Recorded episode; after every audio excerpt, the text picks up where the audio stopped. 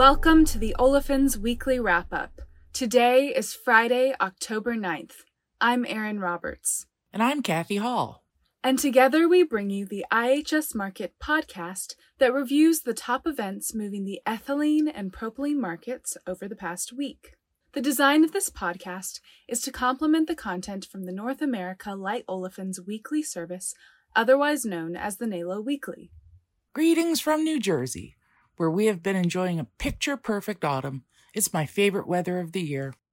Sunlight filtering through gold and rust colored leaves, a light breeze, and low humidity. But meanwhile, my colleagues in Louisiana are boarding up their windows and bracing for another storm to hit. It seems to be a very unlucky part of the country this hurricane season. I know everyone here in Houston feels grateful to have narrowly missed another bad storm. No kidding. Let's move quickly through the energy update, starting with crude oil. Oil prices increased 10% from last week, but ended the week down as the threat of damage from Hurricane Delta looms over Louisiana refineries.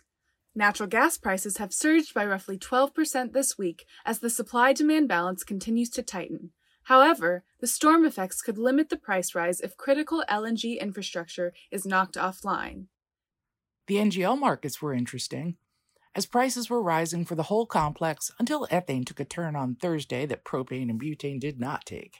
According to the team at OPIS, ethane was back near recent lows of nearly 18 cents per gallon at the end of last week. It gathered some strength this week and reached 21.5 cents, but as the latest storm approached the U.S. Gulf, ethane retreated yesterday and ended the day at almost 19 cents per gallon. Propane held on to its momentum, rising from 48.5 cents per gallon at the start of the week to 52.5 cents as of Thursday afternoon. The same was true for butane, which crawled from the mid 50s range and just kept going, reaching 65 cents per gallon on Thursday. The ethylene spot market was moderately active this week with trades totaling 44 million pounds completed at Texas and Louisiana hubs. Overall, ethylene spot prices decreased, settling at 20.5 to 26 cents per pound for October delivery, with one trade completed at 19 cents per pound for December delivery. On the cost side, the weighted average cash cost slightly decreased this week, primarily driven by higher co-product valuations. As for the propylene market, the spot market was relatively tame with only 11 million pounds completed. Polymer grade spot prices moved slightly higher this week, with deals for October physical delivery traded three times between 33 and three quarters and 34 and a quarter cents per pound. Refinery grade propylene spot prices were flat from the end of last week, with deals for October pipeline delivery completed twice at 17 and a quarter cents per pound. Kathy, tell us about what's going on with operations. The petrochemical markets, particularly ethylene and propylene, have had a stressful hurricane season this year.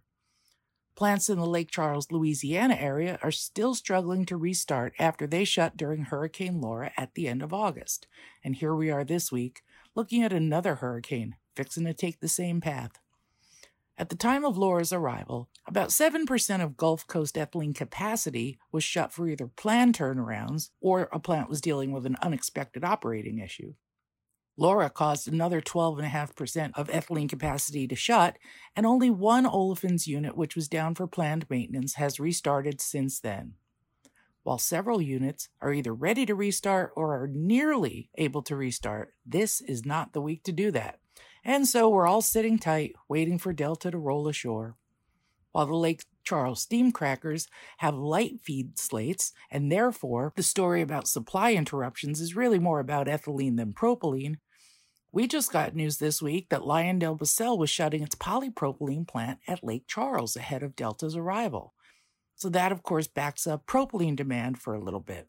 Additionally, if the storm disrupts rail service, that also jams up polymer markets in the short term. There were no changes for either olefin price forecast this week with the uncertainty of Hurricane Delta, but if you want to find out more as we gear up to start our 2022 forecasting, check out the NALO Weekly. And with that, I'll go ahead and wrap up the wrap up. Don't forget to subscribe to our podcast on SoundCloud, Spotify, Apple Podcasts, or Google Play, and give us a like or leave a review if you enjoy it. Check out ihsmarkit.com slash chemical for more information on subscribing to our services. And if you have questions or want us to cover something more specific, you can send an email to me at aaron.roberts at ihsmarkit.com. Until next time,